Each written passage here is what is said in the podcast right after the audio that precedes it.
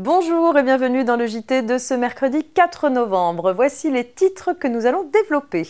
Pas de détournement de clientèle à défaut de clientèle propre, investissement locatif Pinel et titre restaurant pour les télétravailleurs.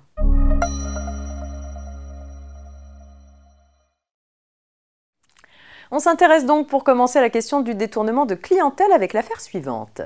Deux salariés quittent l'entreprise qui les emploie pour fonder leur propre société après avoir négocié un partenariat entre cette nouvelle société et leur ancien employeur. Par la suite, la mésentente s'installe entre les protagonistes. L'ancien employeur agit alors en justice pour reprocher une concurrence déloyale à ses anciens salariés. Ils auraient eu de nombreux agissements déloyaux, notamment la constitution d'une liste de ses clients et prospects et la dissimulation d'invitations en vue de détourner sa clientèle. Or, le contrat de partenariat prévoit que les parties s'interdisent de démarcher ou de détourner leurs clients réciproques. Les anciens salariés répliquent en demandant réparation du préjudice causé, selon eux, par le maintien de leur nom sur le site internet de leur ancien employeur après la rupture de leur contrat de travail. L'action en concurrence déloyale est écartée. Les juges rappellent que le démarchage et la prospection de clientèle sont libres dès lors qu'ils ne s'accompagnent pas d'un acte déloyal.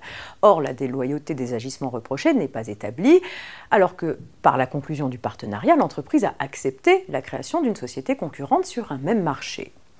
La demande des anciens salariés n'a pas plus de succès. Les juges relèvent que leurs noms ne sont restés sur le site que peu de temps après la rupture du contrat de travail. De plus, la société qu'ils ont créée n'avait quasiment pas de clientèle propre susceptible d'être détournée durant ce court laps de temps. Le maintien de leur nom sur le site de l'entreprise ne leur a donc causé aucun préjudice dont ils puissent demander réparation.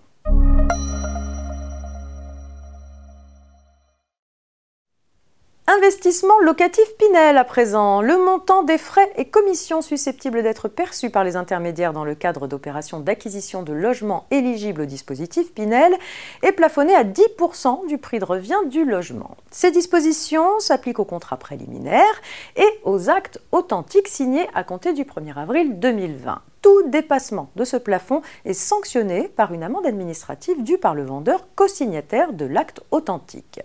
Le Conseil constitutionnel a déclaré que ce plafonnement était conforme à la Constitution.